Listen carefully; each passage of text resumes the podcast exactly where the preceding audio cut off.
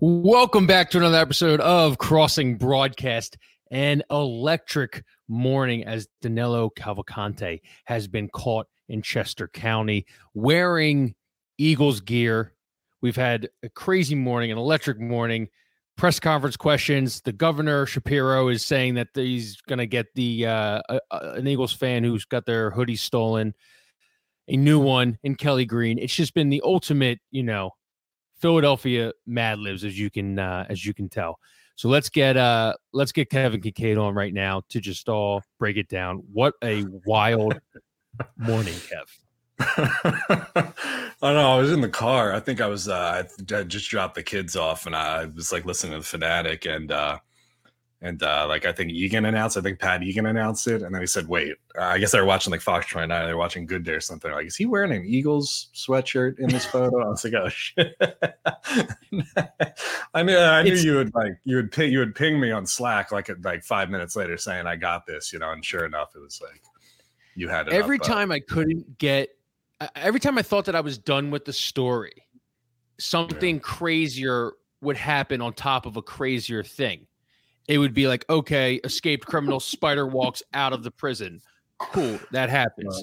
Okay, yeah. a Kate escaped prisoner is in Longwood Gardens where everybody goes and like takes their dates and their wives and proposes to people. Beautiful botanical place. Okay, uh, they'll get them uh, escaped convict steals dairy van, drives right past the police. Escaped convict apparently shaves his his beard. We thought he mm-hmm. shaved his head. It doesn't look like he did. Uh, and he's now armed with a gun. And then just the cherry on top is just we got him. Oh, by the way, he has an eagle sweatshirt on. And it just yeah, and then we're gonna take a picture, and then we're all gonna line up and take a picture together, oh. like it's the last day of like um you know, uh, like the team photo, like he's a trophy fish. I, I don't know if I should laugh because it's just an hilarious image, or I should be like, you guys, like, it, you just let one guy take you down for 14 days, just hide all over the place. Yeah. Now let me ask a question here, real quick. The people who came was that like like ATF that came in from somewhere else a couple days ago?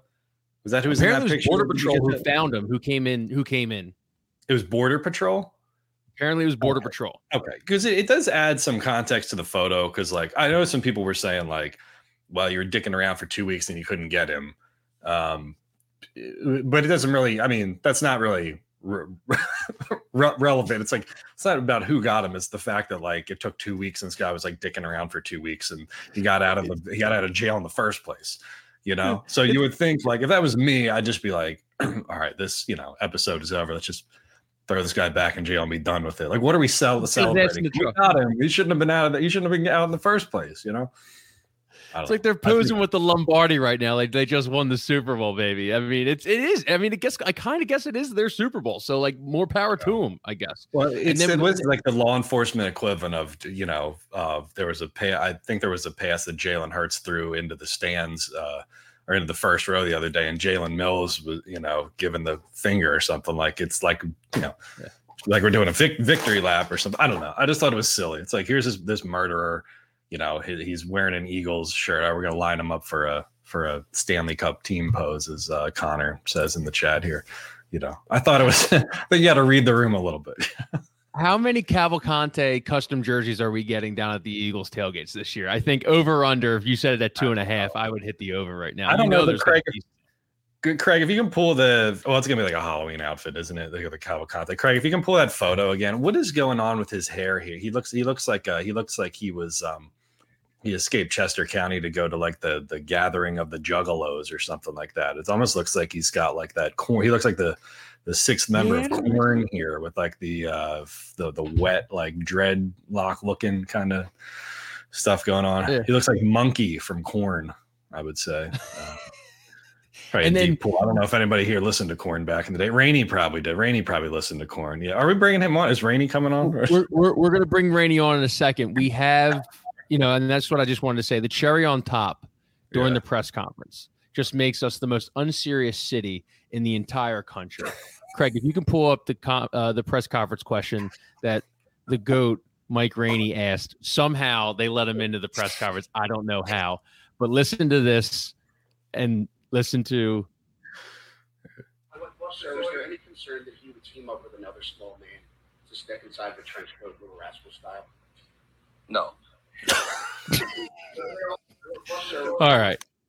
So we we were able to lock him down fresh off of the uh the press conference. Let's bring him on. Friend of the program, recurring guest, Mike Rainey. You smiling bastard there. How are you, animal? Boys, thank you for having me on, man. It's always a pleasure to link up with you guys. How the hell did you get in there? Well, dude, I planned on going out to Chester County to um to film content for my my true crime podcast, Little Stinkers. And I was just finishing my coffee. I was about to leave the house and I saw the news that they had caught him. And it's like, yeah, as a human being, I am glad they caught him, but as a podcaster, I'm like, fuck. So all right, I saw that they're having the press conference not far from me. I live in Delco, so they're like, all right, Kennett Square is not too far. I can be there within like a half hour.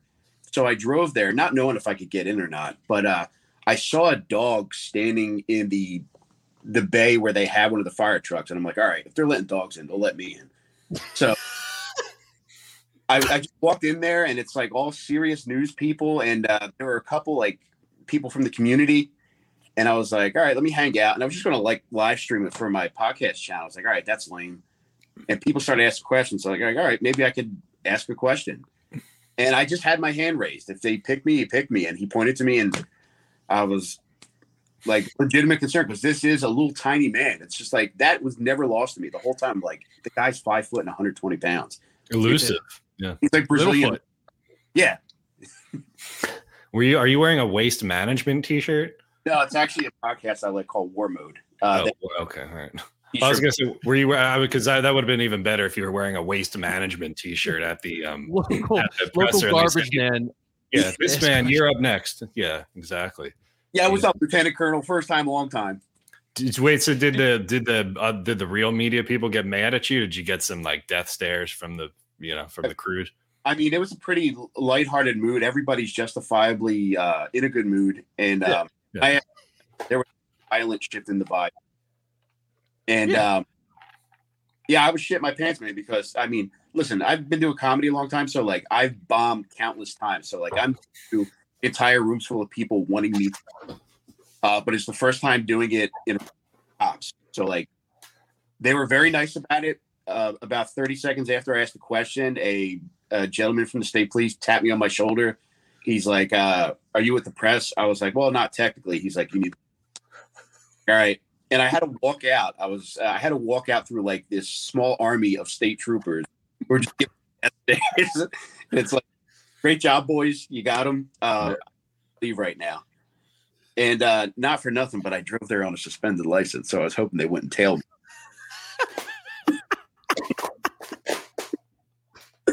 and uh, I made it safe and sound, and uh, yeah, just waiting on word from PennDOT whether when my uh, license is getting restored. Yeah. Did they gather you together? Did they make you do a after they removed you? Did they get all the cops together for a photo?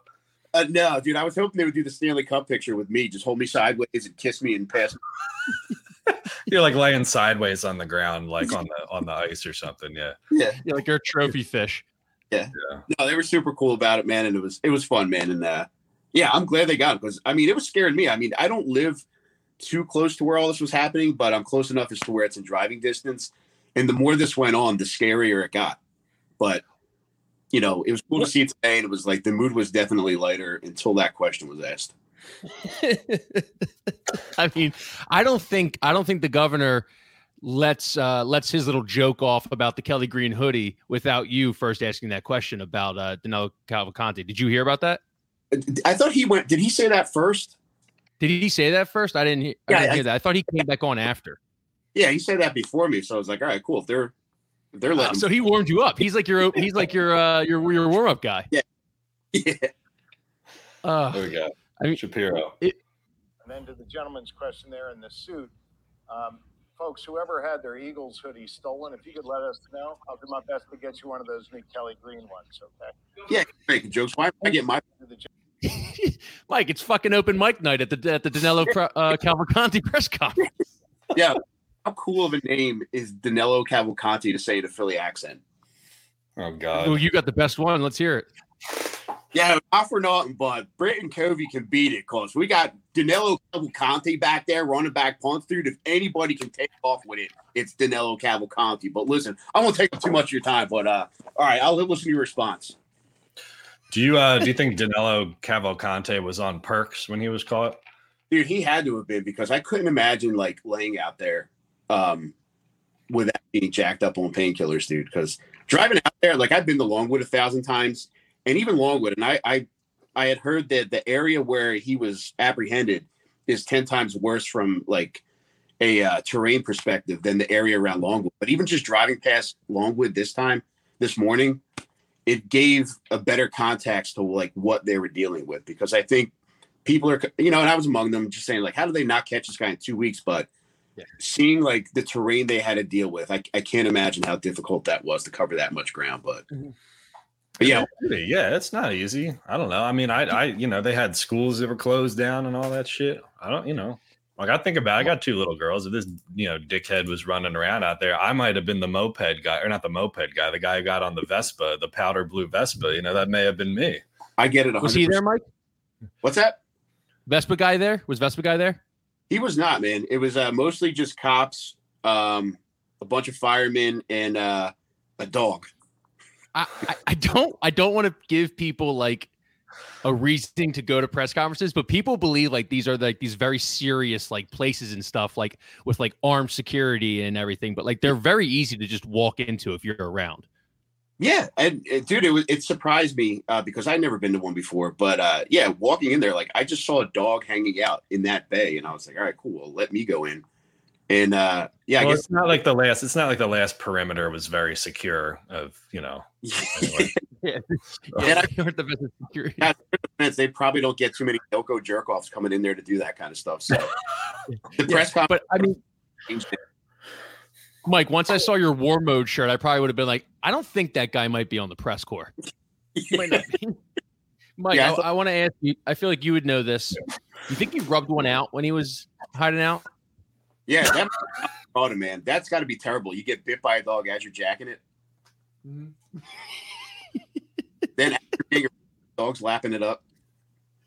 I like how the dog was in the picture too. They got the dog in the picture, like he's in the front. Um, I, I, guess there's no alternative. I guess if the trooper who is minding the dog is going to be in the photo, then the dog has to be also. It's not like they were going to. What are they going to go chain the dog to a tree real quick and be like? I mean, the dog got him. The dog, the, technically, the dog got him. So, like, I'm glad that dog that was hanging out in the bay was probably yeah. the hero. So it should have just been the dog and Cavalcante in the photo, right? I hope they really got should have. Yeah. But dude, to that Belly point, for life. Serious questions that I thought was a valid question and a very funny question was somebody asked the dog's name and they refused to give it up. So it's like the, the same kind of guidelines. You know how like if a Navy SEAL kills somebody, they're just like, yeah, we're not telling you who did it. Like the guidelines apply to dogs. Like they refuse to give him his name, but I don't know. So the dog will write a book when the when the dog's non-disclosure agreement expires in like yeah, no day by Fudge. yeah. Mr. Scruffles does not. How I got Danelo by Mr. Scruffles. We'll have to get Mr. Scruffles on the on the podcast unless Chris oh. O'Connell gets him on Fox before we can. You know, that's true. Belly rubs for life for that dog. Yeah. Wow. Holy shit. Well, Rainey, you're doing the like, Lord's work, man. We appreciate you being out there. I mean, somebody had to go do it, right? You know? I feel the same way, Kevin. And I always appreciate you guys. I love your show, man. I love what you do and keep up the good work, brother. Thanks, Mike. I appreciate it, buddy. Talk to you. Oh man, Mike Rainey. Uh, Rainey. actually, Joey B. Joey B. has a great uh, comment here. The John Deere dealership where he was caught, Kinkead. Maybe think about going buying a gas guzzling tractor over there supports uh, yeah. local business? Uh, you know, um, we should go live. Maybe we should do next week live from there. Maybe our Monday show should be live from the uh yeah. No, I've got a, a battery powered zero turn mower already. So you're good. Not you're not going to get one from John Deere, even though they called him.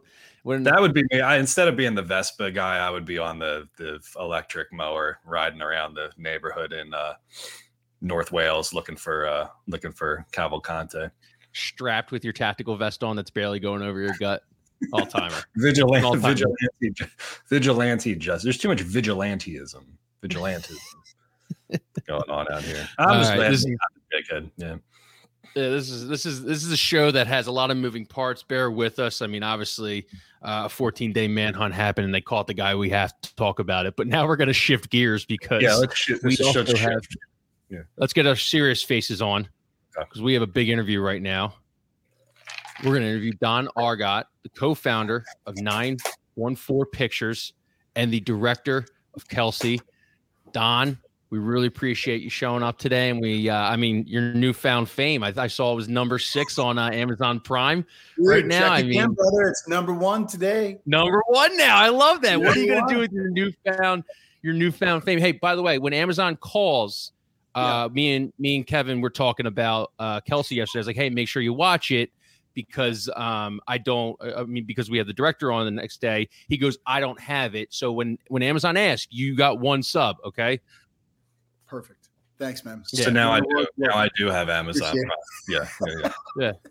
Awesome. There's some good stuff on Amazon, man. It's real good stuff. Oh, it's great. The boys, I love the boys. Uh, Boys do is great great. job with. uh, amazing. There's uh that Yeah. Coach Prime uh is Mhm. getting a lot of attention. So yeah, man, they're in it. Yeah. So, by the way, man, great documentary. Um, if you you haven't so checked it out yet, right now it's on Amazon Prime. It's number one. You don't have to go too far to find it. Great documentary. I laughed. I cried. Um, I do want to know. My first question is, how long did it take Jason to find his Super Bowl ring? Uh, what's, ama- what's amazing is you know we were that was early on when we started filming with them, and I don't know what how it came up, but I was like, "Oh, it'd be where's your Super Bowl ring?" And he's like, "I don't know where it is." I was like, "Hold on a second, we got to shoot this." So I was like, "Can we shoot you looking for it?" And so he couldn't find it. Legitimately, could not find it, and we looked everywhere.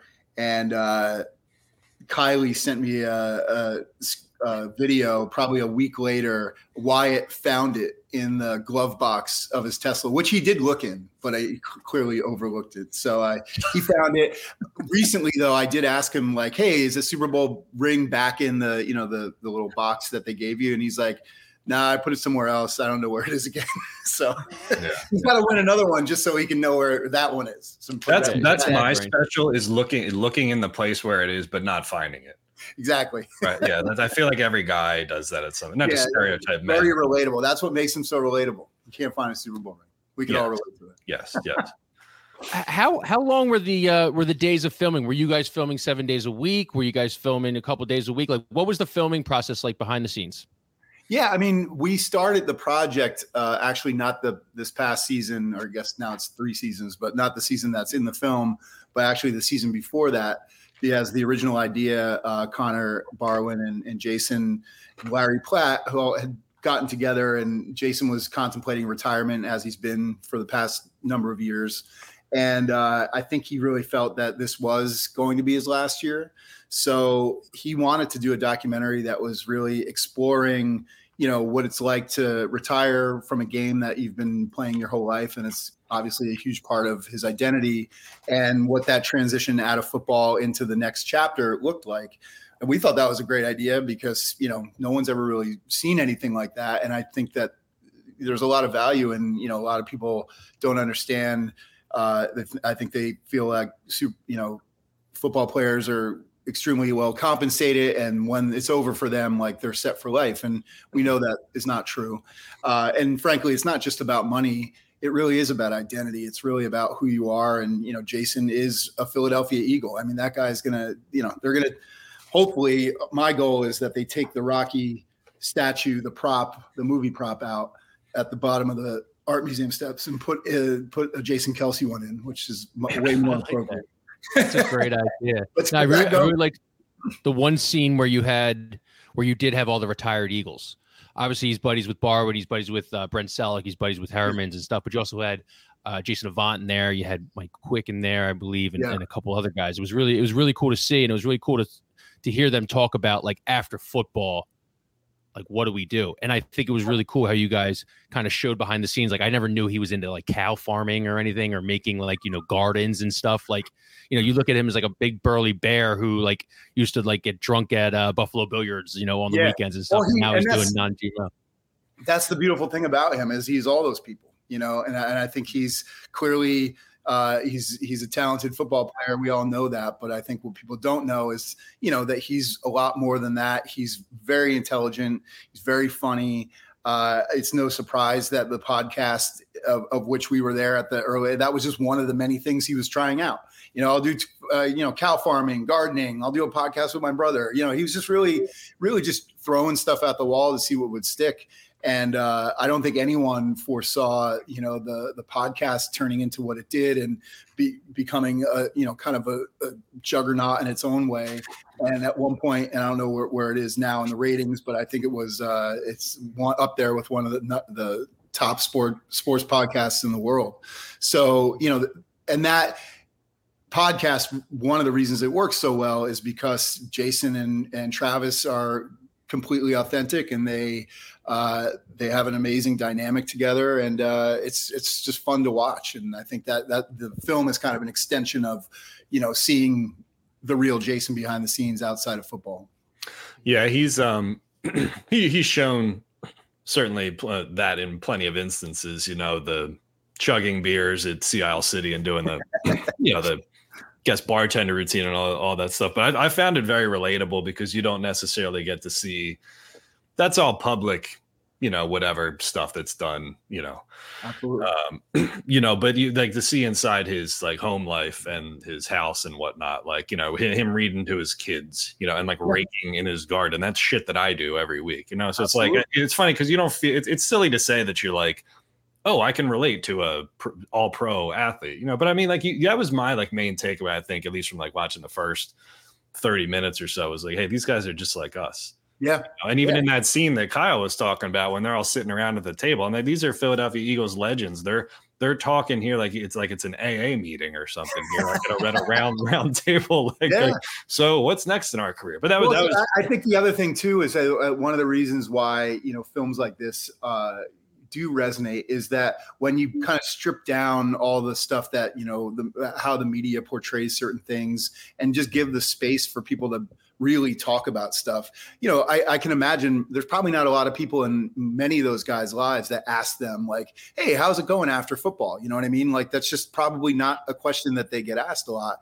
Yeah. And I think, you know, when you can get a group of, you know, retired NFL players, you know, they're they're like soldiers. They've all had a common experience that they that only they understand. So when they get to talking and, you know, like as you see in the film, you know, being incredibly candid about what it's like to, you know to to not play football anymore and what that means and what that loss means in their lives you know i think that's again the original idea uh, has the bones of that original idea throughout the film but in a, I think a very organic way. And of course you know obviously no spoiler alert here he doesn't retire. So you know so the fact that he continues to play uh, i think is is a testament not only to you know because he wants to because he feels like he still can play at a high level. But I do think it's even that he has a successful podcast, and clearly at this point, between the film and the Super Bowl and this, you know, everything that happened with his brother and the pod, the success of the podcast. I mean, you know, every other commercial is either Travis or Jason now on, you know, do, doing Campbell soup commercials and you know uh, and Tide commercials and you know uh, so it's but that is that is still going to be nowhere near as fulfilling as running out on that field and a stadium full of people you know screaming and yelling for you. Like and you see that I don't know at the, at the towards the end of the film when Jason's kind of struggling with that decision that he has to make whether he's going to come back and play for another year. You know he's going through it all you know, and you can see how how heavy it is, and you see how much uh, how much he struggles with it, frankly, and and it makes sense at that moment because you've just seen what he has had to go through, um, and he's just not he's just obviously wasn't ready to give it up. Yeah, he he's like a really big emotional bear, and I know like we we we know that like we've seen some of his. uh Obviously, we have the one on the on the Rocky Steps where he like is is insanely you know juiced up, but then we yep. also have one where there was a couple seasons ago where he addresses the team was a losing season, wasn't that great of a season, or actually might have been the nine and eight season. So, but he addresses the team and he and he kind of gets emotional talking about his journey. This clip I think will go down in history of one of the best clips. I'm so glad you guys got the behind the scenes of it because the Eagles only released a little portion of it. I don't know if you yeah. asked them not to release the whole thing for the video or, or maybe Amazon did. We may have. We may have. That's fine. Hey, I don't blame you. I don't blame you. You you work you work tirelessly, you work endlessly. I would probably ask the same thing.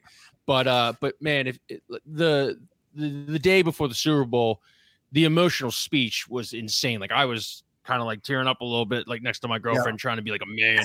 Um, it's did, did, did, you're behind the lens. Obviously, you got a job to do. Did you yeah. find yourself? I mean, you're from Philly, correct? area? I actually, uh, I, I grew up in North Jersey, but I moved here in '93, so I've been here for 30 years. So, so you understand you it. I mean, are you a Giants fan? Are you a Birds fan? What are you? I was. My dad was a Jets fan. I always hated the Giants. Uh, when I was a kid, I liked the Raiders because the colors were cool. But um, I never really had a team until um, until I moved to Philly and really started to get into Philly sports, and uh, you know, obviously got into the Eagles in a big way, and uh, yeah, so it's it's it's been a pretty incredible. Uh,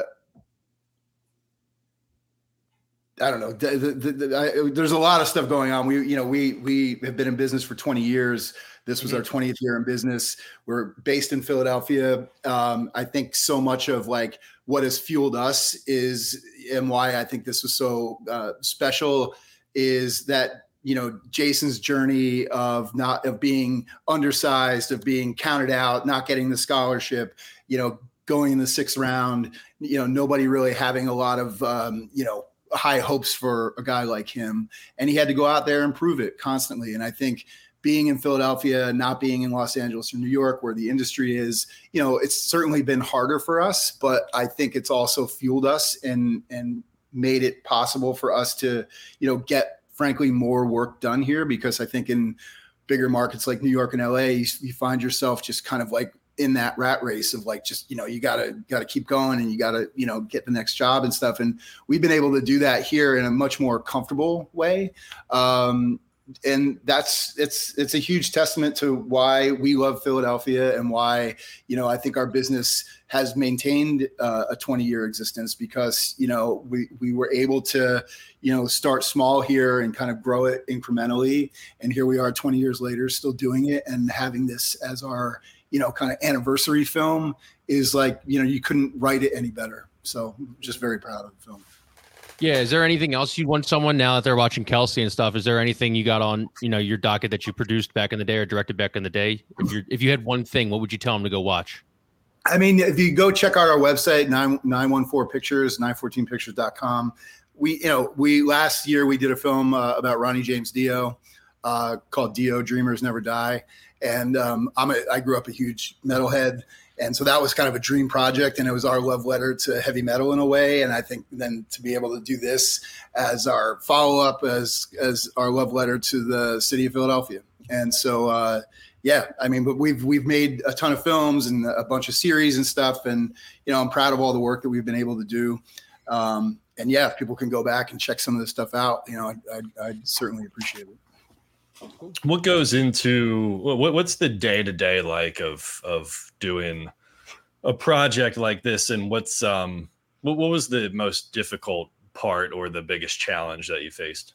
Well, I, I, think the biggest challenge always with a documentary is the unknown, right? I mean, uh, there's a reason why there's a lot. Most documentaries are retrospective because it's a hell of a lot easier to tell a story that's already happened than you know the beginning, middle, and end.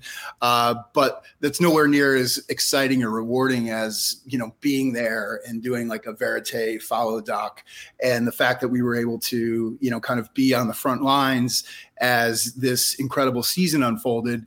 You're, but at every turn, I mean, uh, just like as as an Eagles fan, you know, uh, you're you kind of like you're so invested in the season and you know how the team does, and we had that Plus, you know, what if they don't you know get out of the first round of the playoffs? What if they lose the championship game? You know there's so there's constant you're constantly like you know hoping for an outcome that we have zero control of. And that's nerve wracking you know as a filmmaker to to know that like you know if we if we could just write it it would be so much easier. It's like yeah they should totally go all the way to the super bowl. He should play his brother and then they should win And then he gives an amazing speech that would be bookended by the mummer speech in the beginning, and like, there's our movie. And you know, life doesn't work out that way. So you know, you it, have to. It almost very, did. It almost did. It almost did. But I, we should have known better as uh, Eagles fans because uh, I was so I I am never confident. Certainly, you know, when, with the Eagles, but at at the moment when we won the NFC game and then you know we were with Jason at Chickies and Pete's watching the the Bengals and Chiefs game, and then when they got in, I was like, well, they're going to win the Super Bowl now. Like, there's no way that this does this doesn't have the happy ending that we we've been dreaming of, and um, unfortunately, they came up three points short. And uh, but I, I do think, and and one of the, the the quickest thing that we had to kind of like you know reconcile, which is like, all right, well, we didn't get the ending that we wanted there's still more to this story because we don't know if Jason's going to retire. So we still might get the kind of you know closure of Jason hanging it up and giving his speech and all that kind of stuff. But you know the fact that he decided to play another year and you know the the that the story continues, it's you know it's it, you know if if we can if you can equate it to anything, Rocky doesn't win in the first movie, so the the goal now is to go Kelce two, which is when they would win, which would be this year, and then by Kelce four, when he does retire and has to like find his way back, you know, to to you know, kind of Eastern European uh, Russia league. You know, that's we'll get him to Russia. So we'll just follow Rocky until until the last Rocky, which will be called Jason Kelce. That'll be him. So you're saying Jason Kelce right here has three more seasons left in him. I like I like I where your head's at. I, I like where that. your head's at there, Don. Let's hope so. Let's yeah, hope. but the Super Bowl yeah. ending is inter- interesting from a film perspective because I mean, like, this is a documentary, right? It's, it's, this is not like a Disney movie where everybody lives happily ever after at the end. You know, the, sure. the prince comes down and kisses the princess, and you know, it's all that. You know, it's fine, right? I mean, like the ambiguity of like not knowing what's going to happen or not having the perfect ending is kind of relates in a way to you know where where cinema and literature went over the last five to ten years where it wasn't like there was typically like a like here's the good and here's the bad. There's a lot of like gray. Yep. There's a lot of ambiguity. There's a lot of like stuff that's just kind of in the middle. I think like that's I don't know, kind of like exemplified in the way that you know that season played out last year. Completely. Completely. And I think that's what makes the film so special. Um, that they and you know obviously we all know and all wish that the, they did win. I think he probably would have retired to be honest with you. I don't know that for certain, but I, I do think it would have been a lot harder for him to justify coming back after he just won a Super Bowl. Uh, and he was already kind of contemplating retiring. But I think the, the he's clearly still playing at a super high level and he's his his body and his mind aren't ready to walk away from the game just yet. How how deep into the documentary did you think like he's coming back or maybe you never even thought he was coming back that he was going to retire? Like when did you feel like you you knew the answer? Did you ever get a sense of the answer?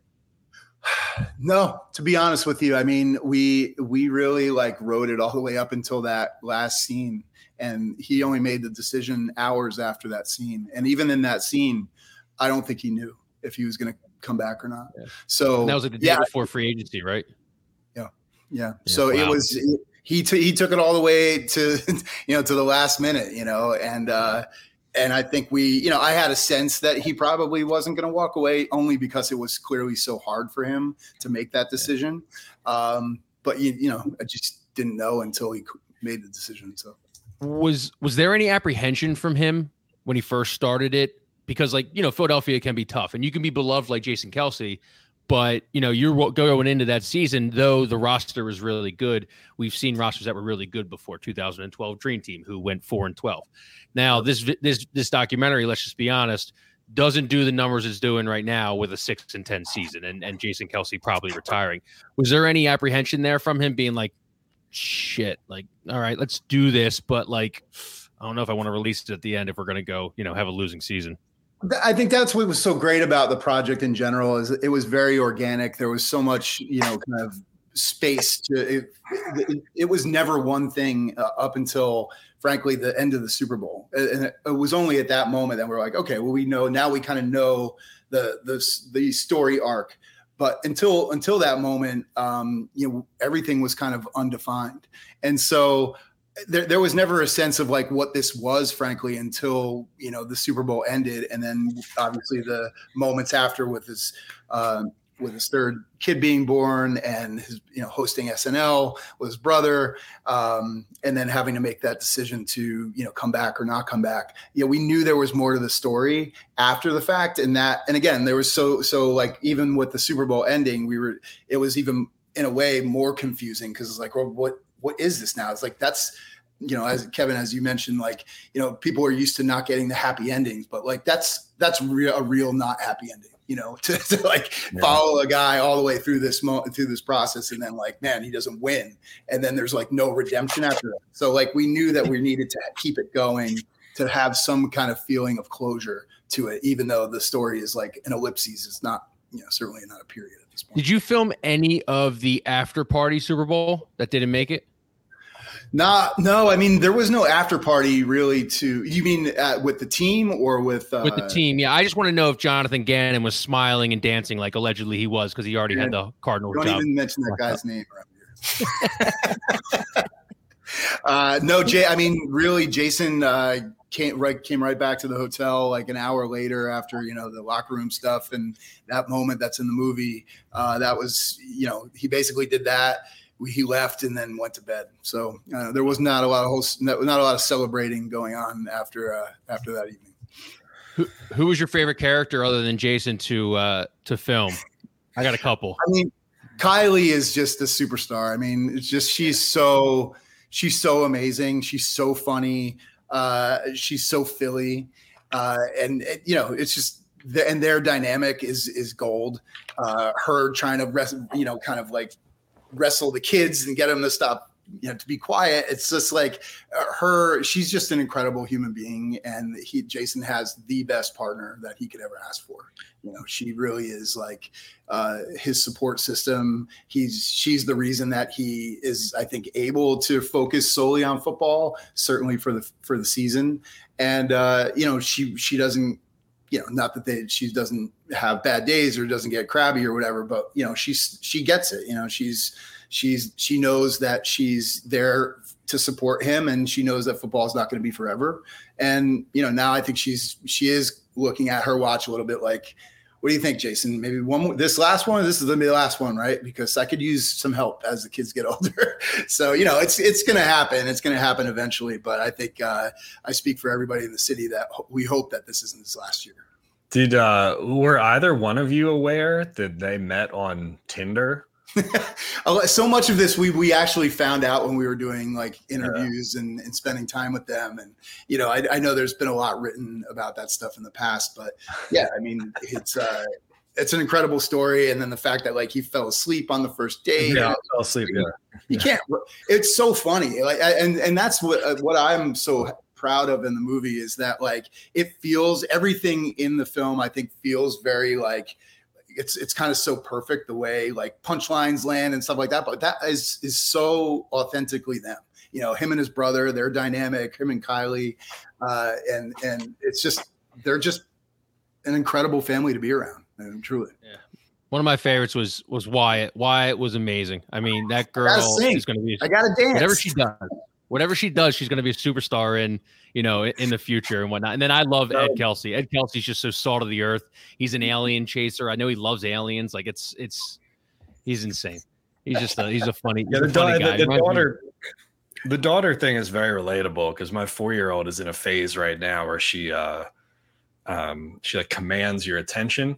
You know, it's like, Dad, look at this. Yeah, Dad, look at this. Dad, look, Dad, by the way. Dad, put down your phone and look at this. I'm like, I'm looking at like I, I've I I'm know, here. Love you, but I've I've heard this this song 400 times. Yeah, but it was I, I don't know, just like that kind of stuff where you were like, okay, he goes through the same shit that we do. Of course, you know, you know I mean, like, because, you, because you have this idea, you have this like false notion that like uh, you know some rich NFL player has like four um, nannies there or whatever, and he he doesn't he just plays with his kids for a half hour and then does whatever he wants. I mean, no, very, that, that, was uh, to be honest, that was super surprising for me, certainly early on, you know, and like they have they at that point they had two kids you know kylie is a field hockey coach jason clearly has a job uh, that you know takes a lot out of them like the fact they have babysit a babysitter um, but they don't have like live-in help or any like staff or anything like that. It's really they they are as down to earth and kind of um, real and honest about like how they're just because they have money doesn't mean that they're gonna like Yeah. you know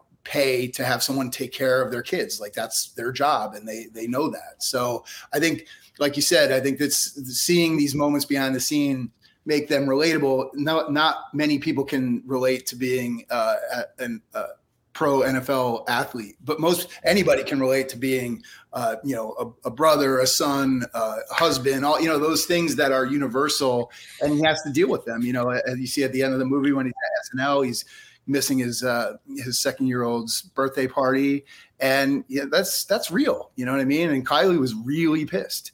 You know, and he, and you know, it doesn't matter who. He, That was a tough one doesn't get matter. who- It's uh, you know, it's like, yeah, you're you're disappointing us, you know, and you don't get a pass because you're on SNL or you know, you you, you your brother won the Super Bowl. Now, I think people want to know: Are you filming anything for this season? Are you guys doing anything? Well, we we we last year, um, as part of one of the many things that Jason had going on, you know, they did the Christmas record, and we filmed that, you know, as part of making the documentary. And then, you know, after talking to Connor when they were putting the like press and marketing together, he's like, "Do you have any footage from like the Christmas record that we can put out there?" And so we put something together. And that got out there, and I think really helped the Christmas record be a big deal and so they're doing it again this year. So we started, you know, we we have that all film this this the you know Christmas uh, 2.0, and um, that'll be coming out. I would love. I mean, you know, obviously I've said from the very beginning, like you know, this film. The ending of the film is not an ending, you know. It's like he's decided to keep playing, and my my thought is at some point he's going to retire. So at the very least, we need to do like a postscript to this and show the retirement, so it actually does have a bit of a uh, you know, kind of definitive ending. But hey, you know, if I can be in business with Jason Kelce for the next 10, 15, 20 years, you know, sign me up. Like it was, it's been a true pleasure. And um, yeah, I'd love to keep doing. Yeah, it's truly not a bad gig. Uh, one, uh, I got one last question for you. Do you have any intel on uh, Travis and Taylor Swift? Only what everybody knows, but I will say, uh, and we don't know. We have no idea. What in the That background? scene out there, she's like, "Don't say anything." All right. I- all right. I just got uh, Connor sent me the People magazine thing yesterday. That's all I know of. But I mean, all right. that all right. that moment that he talks about it on the podcast was obviously very funny. And uh, yeah. you know, Okay. who knows, man? It could be. I mean, that could be the Swifties could be helping making making this thing be number one right now on Amazon. Uh, That's Taylor true. That- Swift, Eagles fan. Long con to get Travis out of his game. That's what it is. Yeah. Eagles swoop in and they win the Super it's the Bowl. I long love con, this. dude. It's the long con. I con. love this. long time playing the long game here. Yeah. Also, I've been speaking of music. I've been inspired to go uh, after this. I think I'm going to go down and get out the Ronnie James Dio, Dio vinyl. Please We're do. going to play some of that. Yeah. Please do. You will Got- not be disappointed. We got Sabbath Dio and we got Solo Dio. We're going to go through all of it today. Yeah, man. Love it. I'm going to watch that one too. Perfect. We'll have to, uh, I'll come we'll have to bring you you want to back talk about on. that. Yeah, we'll have to bring you back on because Kev uh, Kev's a big Yeah. metalhead. Yeah, Pagan will sit that one out. I don't think he knows anything about Black That's Sabbath. all right, man. It'll just Yeah, be me and you, Kevin. We'll just nerd out on metal. You know, Well, hey Don, we really appreciate it, man. Go uh go stream Kelce on Amazon Prime Video, number one right now in the entire country. That's amazing. Congratulations, man. It's awesome to see someone who's, you know, who's lived in this area for, for 30 years do something like this. It means so much to so many people. And I've only seen really good things come out of it through social media and everything that people talking about it. So congratulations on your guys' work. Thanks, dudes. Really appreciate it, man. Cool. Take care, bro. Talk to you. Wow. That was fun. That was a good time. And Love it, man. it- for, for real, I mean, Don's gone. Go stream Kelce. Like it is good. everything you could have wanted in a documentary. I mean, I couldn't believe how much things I learned about him. I couldn't believe how much I could relate to the guy and everything. Um, just a bunch of cast of characters, bunch of salt of the earth people, just awesome, awesome individuals there. Yeah, I, Um, just, I was watching like at least in like the first 15 minutes or whatever. I'm like, he's doing the same shit I'm doing, like dealing with the same shit I'm dealing with, like a three year old girl, and uh, you know, raking his garden, you know, or like he can't can't Yeah. find his keys or or I know it's just I don't know. You, you just have you just don't have the I don't know. You don't have the right perspective of what you think. You think these guys are like, uh, you know, yeah, like I was saying, like you know, four caretakers in the house, like taking taking care of all the kids at the same time, and they're just, you know, Mhm. they're just like you and me, you know. Also, Don definitely knows about Taylor Swift and Travis Kelce. I think we just confirmed that one right off the bat. Probably some hidden footage, probably some footage that didn't make it uh make it off the Yeah. shopping, list, you know. Yeah. So yeah, Oh, gotta watch a Dio documentary too. Though I didn't know that he he was uh, involved with that. Dio was my guy back in the day. You're probably too young for? to remember. No, he played for Black Sabbath. He played for Rainbow. Is Black Sabbath uh, Ozzy? Dio came into Black Sabbath after Ozzy left, Oh, wow. Yeah. Yeah. And then Dio left later. So, but yeah, he was the second singer for for Black Sabbath. Craig Craig would probably Craig would be good for this conversation. Um, but let's get it back to the Eagles. Should we get it back to the Eagles? What do we want to say? What do we want to What do we want to finish up with here?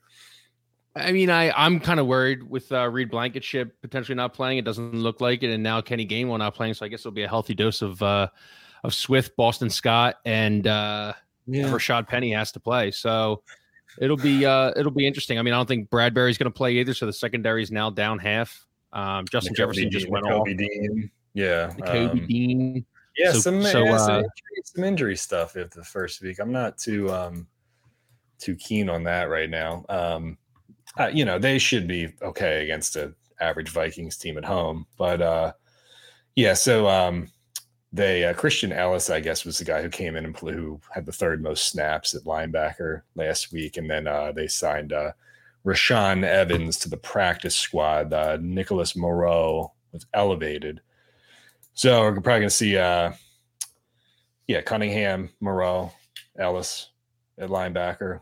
Um, Yeah, the uh, the the spread has dropped to minus seven equals, so it's still hovering around where it opened up at eight, either seven and a half, wherever you got it. But I think it's going to be.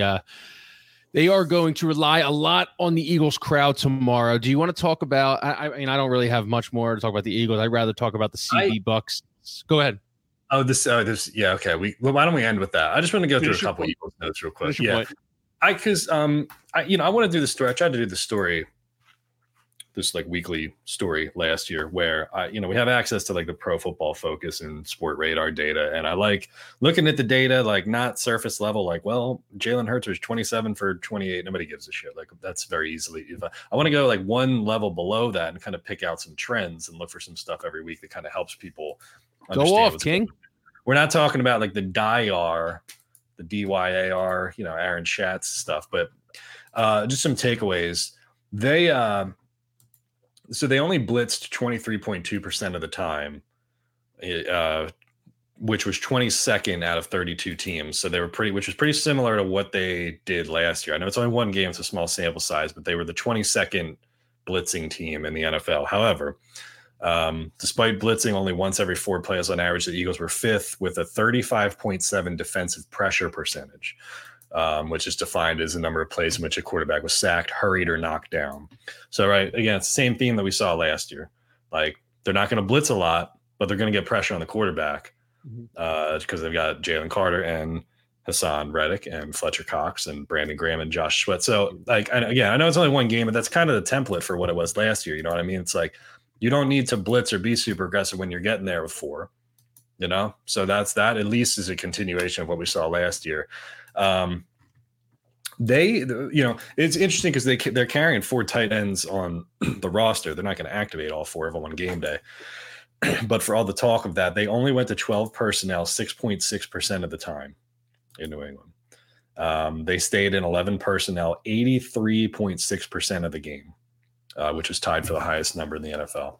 So that's kind of, uh, you know, I don't know if that's game plan specific. We'll be able to corroborate all this tomorrow night or butt it up against another sample size. But it seems like they're they're not going to. At least the game plan New England was not to do a lot of two tight end stuff and kind of spread it out. AJ Brown, DeVonta Smith, Quez Watkins, Kenny Gainwell, Dallas Goedert. You know, your five skill guys out there. Um, just some of the other themes, real quick. They didn't. They had 14 yards after uh, contact in that game. Dead last, tied with Arizona and Washington. I know it's wet, it's shitty, it's turf. Like you're not pro- you're probably not going to catch the ball and then you know, uh, you know, gain a bunch of after contact yards. You know what I mean? Um, but that was uh, interesting. The Patriots had a good tackling game and played a good defensive game. And um, the data says that Jalen Hurts and the offensive line were blitzed on 43.2% of passing plays, um, which was one of the highest numbers, the highest opponent numbers, opponent blitzing numbers that was that anybody did. So the Patriots really came after him, and uh, they gave up three sacks, five quarterback hits, and nine hurries.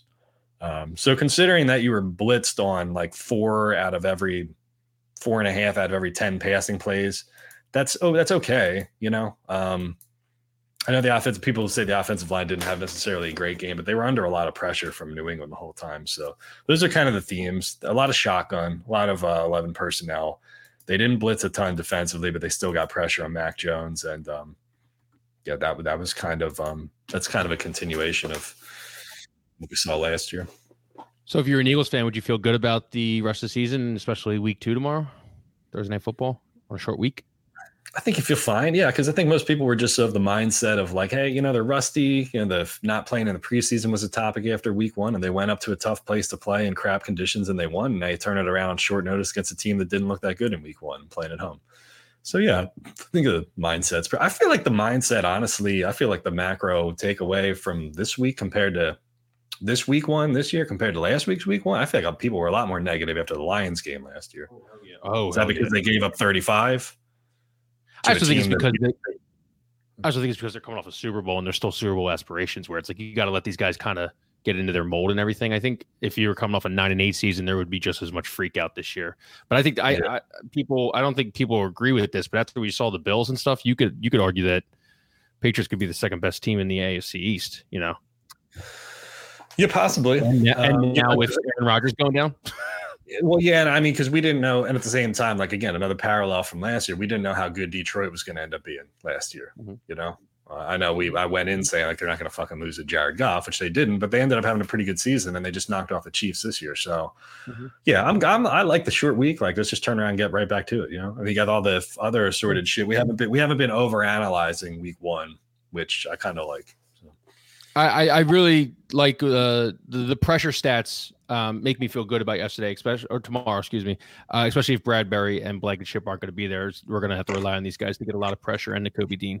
So Yeah, yeah. I mean, and actually, that's the thing. I mean, that was again that that just goes real real quick back to philosophically all the Gannon shit. You know, well, they're not aggressive enough. They don't blitz enough.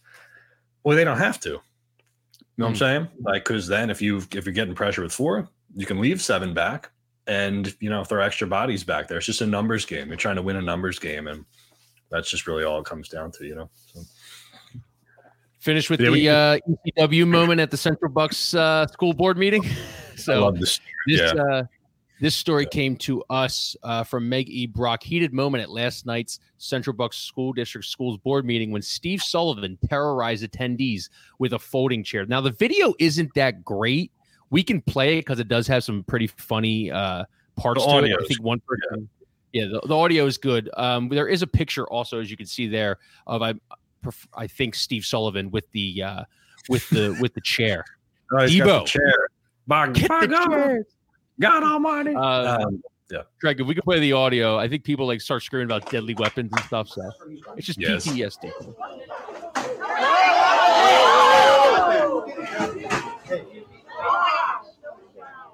He needs to go. He needs to go. He needs to go. He doesn't need a gun to hurt somebody. To a chair, it says, this person here, he has to go out. The threat, the threat comes a deadly weapon, a chair. a deadly weapon, the chair. I am being a little bit dramatic here. This is my favorite part too. No, no, we're continuing. Yeah, like, hey, can we close this meeting? Absolutely not. We got more shit to bullshit about and stuff. Oh my god. Yeah, the cop comes in and he's like, these these motherfuckers here, like, come on, you know. Oh. Um, I don't know, just to the real Cliff Notes like thing. Uh, Central Bucks is like kind of a mess now because the Republicans and the Democrats don't like each other, and the district's facing a lawsuit from the ACLU alleging that the uh, LGBTQ students are not being treated fair. Uh, a whole bunch of crap up there. There was But a the whole is- mask, anti-mask, mask thing. I remember during COVID Mask in thing. Central Bucks because I, I I lived right over right over County Line Road, so like I knew a bunch of people from Central Bucks and and and uh, Council Rock and everything. So like it's you're right. It's just a it's just a mess and Shit show. it got But here's my favorite thing. Here's my favorite thing from the story, though. This is from uh, Joe. Um, I don't know how to say her last name. Civ- Civiglia, Civiglia at the Bucks. County Courier Times. Um, she she wrote the witnesses stated that after the speaker finished his public comment, where he leveled accusations at a minority board member, he allegedly appeared to throw papers into the face of another man who was seated in the audience. That man then jumped up and picked up a chair, according to witnesses. Police who were stationed in the meeting room took both men out of the room. In a phone interview late Tuesday, the husband of the school board member said he was not arrested or cited and he declined to press charges against the speaker. The husband said that when the speaker initially walked past where he was seated, he circled back and said something obscene about his wife and then threw a stack of rolled up papers at him. The man said he immediately stood up and his hand got caught in the back of a chair and he lifted it.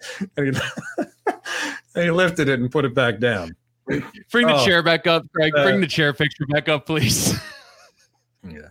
the picture of him with the chair, No, clearly holding it with two hands, Yeah. but no, his the back of his the back of his hand, unfortunately, got caught in got, it. Yeah, it got stuck right here. That guy has the strongest wrist in Central Bucks. Don't mess with that guy. He's going to give you an Indian burn. Native I do American think burn. if somebody threw papers at my face and in, insulted uh, my my my wife, then I might uh, pick up a pick up a chair too. I you know. Yeah, I, I think that is I think that is grounds for a chair pickup. I mean, you gotta.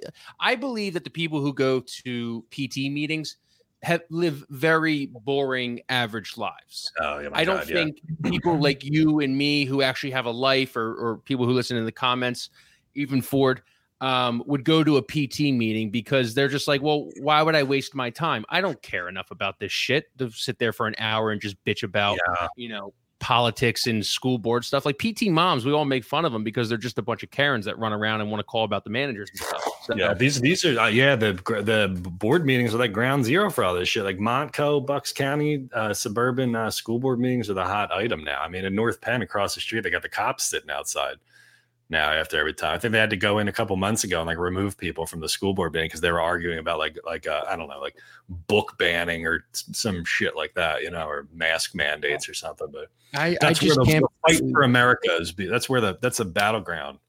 For i just can't imagine caring about something like that like that uh, i don't know yeah. fight for something or i guess die for nothing is what they say so Well, if you're not willing to stand up at your at your school board meeting when somebody insults your wife and throws newspaper throws papers rolled up papers in your face, you know, sorry i've got uh. I've got the Phillies versus Braves to watch. I've got uh, I've got another comeback. Uh, I've got another Phillies comeback to watch, only to lose it in extra innings. I don't know if I have another Phillies game in me. I feel like I need a. There's just been a lot going on with them these last these last two days. Yeah, I'm glad you said it because Yeah. I've been kind of Phillies out recently. I don't know why. Yeah, I know it's exciting. I know the games are great and everything, but it's just like I think 162. I've been saying it this whole year. I think 162 is way too much, especially when we're in the middle of uh, football season. It's a good hangover to get us through. You know, those Yeah. Tuesdays, those Wednesdays without football. But let's just let's let's let's decrease the season a little bit. I think it I think it goes on too long. I'd love to see it. I love to see it end in September and then play in October and November when it's not 40 degrees out at night. Yeah, I just, think- I, yeah, and, and you know, the complaint is always like, you know, the owners are never going to approve something where they lose games and lose, you know, revenue. But I would just cut off as many games as you need to extend the playoffs and make all the playoff rounds. Uh, they may make the wild card five and then make the the division series seven. Yeah. You're not expanding the playoff field. You're just giving you more playoff games and chopping off some of the 162 on the back end. Like that's the best compromise that I've been able to come up with. And they all make their money, uh, the teams that make the playoffs, on the playoff revenue and stuff, and the shirts and the concessions because they bump them Yeah, up yeah. five dollars a piece. Yeah, exactly. Yeah, I don't think the Kansas City Royals are going to be that that uh affected that badly by losing six games that people weren't coming to in the first place, you know. So that's just my take. So Yeah, I mean, hey, hopefully they. uh I think we got Sanchez on the hill tonight. Uh Maybe not. that's another reason I'm not watching. Yeah, Taijuan Walker. Maybe Taijuan Walker's on the hill because Wheeler went last night. I thought it was Someone in Sanchez. Oh, okay. All right. Someone in the Shows you how, how dialed how dialed in we are to the the Phillies right now. You know. Yeah. Anthony's So- doing it all. You know, Oh, yeah, hopefully they uh hopefully they they could clinch on the uh on the field today. That would that would hurt a little bit. The Braves clinch in the division on the field. Yeah, yeah, but I, you know, whatever. I, I'm not. I don't think that's that big of a deal because we had all resigned ourselves to that inevitability already. I mean, like three months ago, we said that. You know, Yeah, So- we knew they were going to win the division, but it just yeah, it hurts a little bit. It hurts a little bit. To no, get, it's uh, optics. get, uh, You know, It's optics. Yeah. It's like taking a group photo with uh, Danelo Cavalcante. You know, after he looked like he just after he looked like he just got back from like the gathering of the Juggalos in Ohio. or whatever, you know. Yeah, I, Joey B says I don't. I have more color today. I'm not as pale. Yeah, it's because I slept. I slept right through the thunderstorm last night. Apparently, I'm like the heaviest sleeper on the planet. wow, yeah. Um, I I definitely don't want to see Acuna popping bottles in the uh in the clubhouse. I'd re- I prefer that not to happen. With the So- pencil neck reporter, with the Braves reporter, Yeah. pencil neck, Pencil neck, the opposite of pencil neck. The old Oh, thumb looking Mark Bowman. My God, he looks like a thumb. He made a Sa- anyone that didn't see that he made a Santa Claus joke after Acuna uh, jacked a home run and partied around the base pass. And usually I don't care. he is such a thumb. It's insane. Um, that is a legit thumb. And if anyone thinks I'm mean for calling him a thumb, don't be a thumb. Then you know maybe not. Um, Don't be a thumb. Is, is that uh, blaming the victim? No. Yeah, told, I'll, I'll victim blame the shit out of this guy. He made a dumb Santa joke, a 60 year old joke. Like you're like you're a sports writer, be more creative. And he looks like a thumb. Okay, listen, if I look like a thumb, I would say, hey, all these thumb jokes are okay. But anyway, so Acuna ran around the bases and danced around the bases. And usually I'm a guy like, hey, if you don't want him to do that, then don't give up a home run. But man, flapping your wings. He's doing the uh, the high step and everything. He's like he's like sitting at third base for like five seconds. It was just it was a lot. Even even for the uh, the unwritten rules of baseball, it was uh, it was a lot. much. Yeah, I don't know. You know, it's uh If he got one in his ear hole, I think Christopher Sanchez can take the suspension. yeah, it's a little much there. A little much. Yeah, I don't need to see the whole the whole team flapping. I mean, watch this. He just he sits there. He literally stops his home run trot. You can see it in the corner here when they flash back to it. And he it was like four seconds of him sitting at third base. I mean, Hmm. like if if if if they don't put one in his ribs today, I'd be shocked. Like I said, Christopher Sanchez, if there's any a guy who needs to do it, it's that guy can take a, a five game suspension and miss one start. I mean, they have six they have six starters in the pen. Um You you can talk handle about that. that I don't minute? I mean, I don't Yeah. give a fuck. You could talk I about it. I know. Well, I mean the yeah the PHLY site launched yesterday. Um, Gargano, Anthony Gargano, I think for all intents and purposes is done. Has done his last broadcast of the Fanatic. You know, because the graphic came out yesterday when PHLY launched, and they said coming soon, Anthony Gargano, and um, I think people were finally were able to put it together. Like I had dropped 400 teases and hints, uh, whatever, that this thing was coming, right? And then everybody was leaving their outlet to go to this outlet. Um, but yeah, I mean, it wasn't bad on day one. They're doing they're doing like a daily podcast streaming show for every team. Um, you know, I think you got some guys who are writers who who are used to different formats who are going to have to shift over to something different and get used to talking uh, on a mic and get used to speaking on on video. But um, yeah, it's a pretty good lineup that they put together. We'll see if they make a dent in the market. You know, it's it's like a it's like a ringer. It's like the ringer if the ringer was local and only focused on one you know city. But i mean it seemed like the response to it from fans was pretty good so we'll see how they do. You know it's a venture capital uh backed backed thing so they got to come in and they got to make money and they got to sell advertising and you know do all that thing. So i wish them all luck. It's a good it's a good group of people you know. Yeah, I mean, I go Most get yours. are on the Um, show. was it so positive because they didn't hire anyone who was really that uh villainy or with any vitriol? Like they hired a bunch of nice guys, good guys, respected guys in the industry. Like it's kind of different. I, and that's one thing that I wonder what's going to happen with them because like you can do hour long shows and everything.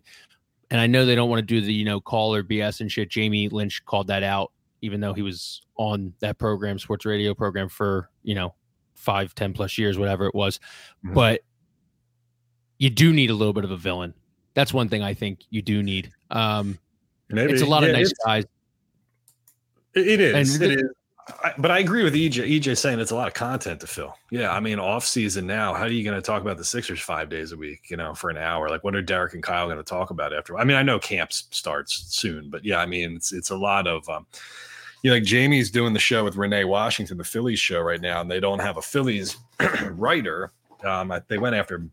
They were interested in Matt Gelb, but yeah, I mean, so they so like Jamie and Renee Washington did an hour on the Phillies yesterday afternoon. Then they did a then they came back and they did a post game show after the 10 inning loss. And now they're back today doing another hour. Like, what is there to talk about today that you didn't already talk about last night? You know, I mean, we do this show twice a week, and I feel like it's more than enough. You know, like what the fuck mm-hmm. would we talk about if we did this five days a week?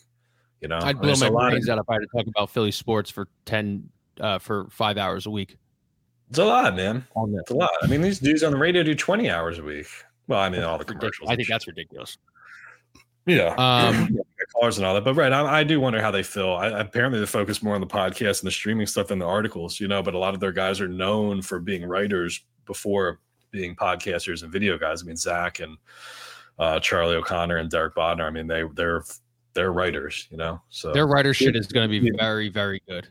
Yeah, yeah, we'll see. Um, but I, I mean, and a fanatic too, like we'll see what the future is there. I think the thing with Gargano is like, hey, you know, you got to decide if you're Beasley, you know, should we just let him walk and say fuck it, it's not worth the trouble, or do you want to, you know, hold him hold him accountable for what's in his contract? You know, do you want to enforce a non compete? Do you want to go after him for a non solicitation kind of thing? You know, do you want to pay the money for litigation? Uh, I don't know. You know, apparently Devon Devon Givens did not do anything yesterday because I guess he's sitting out until his contract would have expired in like November or something. So we'll see what they do with Cuz here. But uh, yeah, I mean, when he, he's pretty much, they made it pretty much clear that like, all right, he's going to work for them. So now it's just like a matter of uh, you know, lawyers being about. As Andrew Brandt likes to say, there will be lawyers. There will be lawyers. There Can are one more that uh that that Craig pulled up. He pulled up a tweet here by uh, yeah, Victor. I, I he's by Victor Fiorillo at uh at Philly Mag tweeted, "Enough with the Danelo Cavalcante Eagles quips, memes, and jokes. Be better, Philly." And you too, Josh Shapiro. I guess he wrote an article about it. Craig, are you able to pull up the article? Uh, this feels like an earnest article, but uh, but I guess it was written Ernest by Victor. Yeah, I know, I know. Um, Cavalcante to me in that picture, yeah, you're getting looks like the sixth member of Korn or something. I don't know. Everybody's got to poo poo it. It's like one thing to uh we're a pithy blog, so we can do Cavalcante jokes or whatever. I didn't expect, you know, the troopers to take a picture with him, but uh I don't know, you know.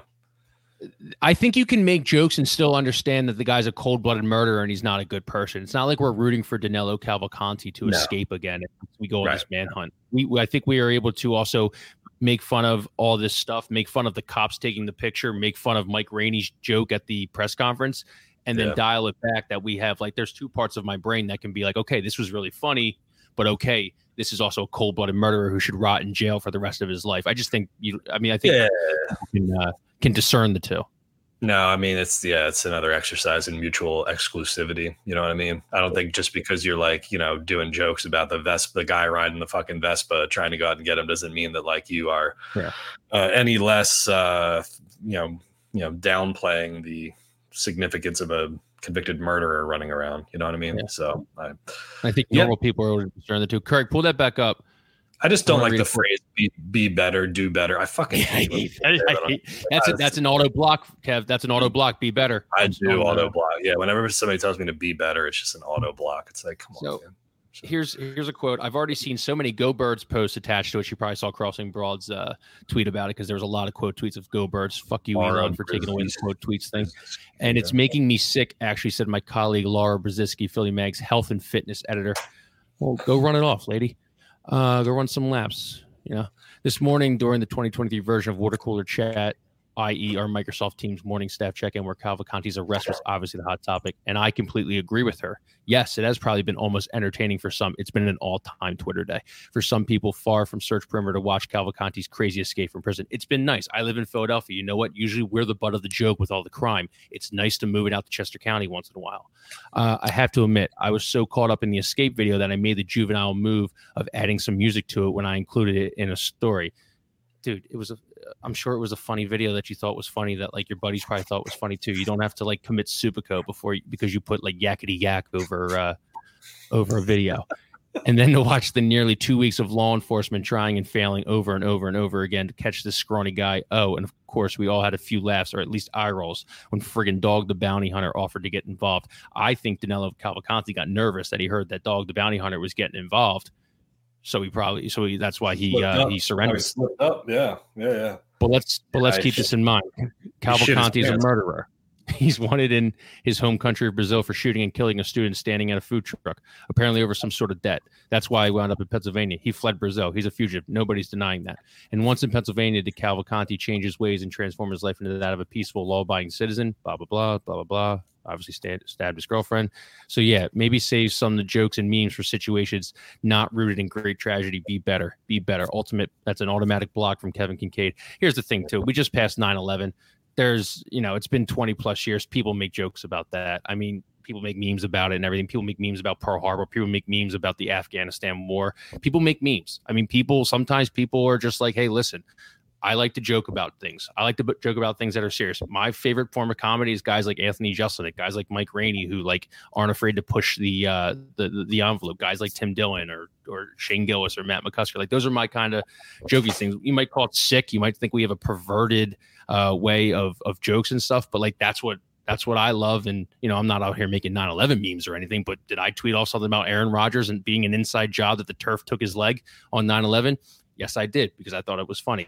I live by the golden rule that funny is funny, and the meme and the tweets and everything they were funny to me. So.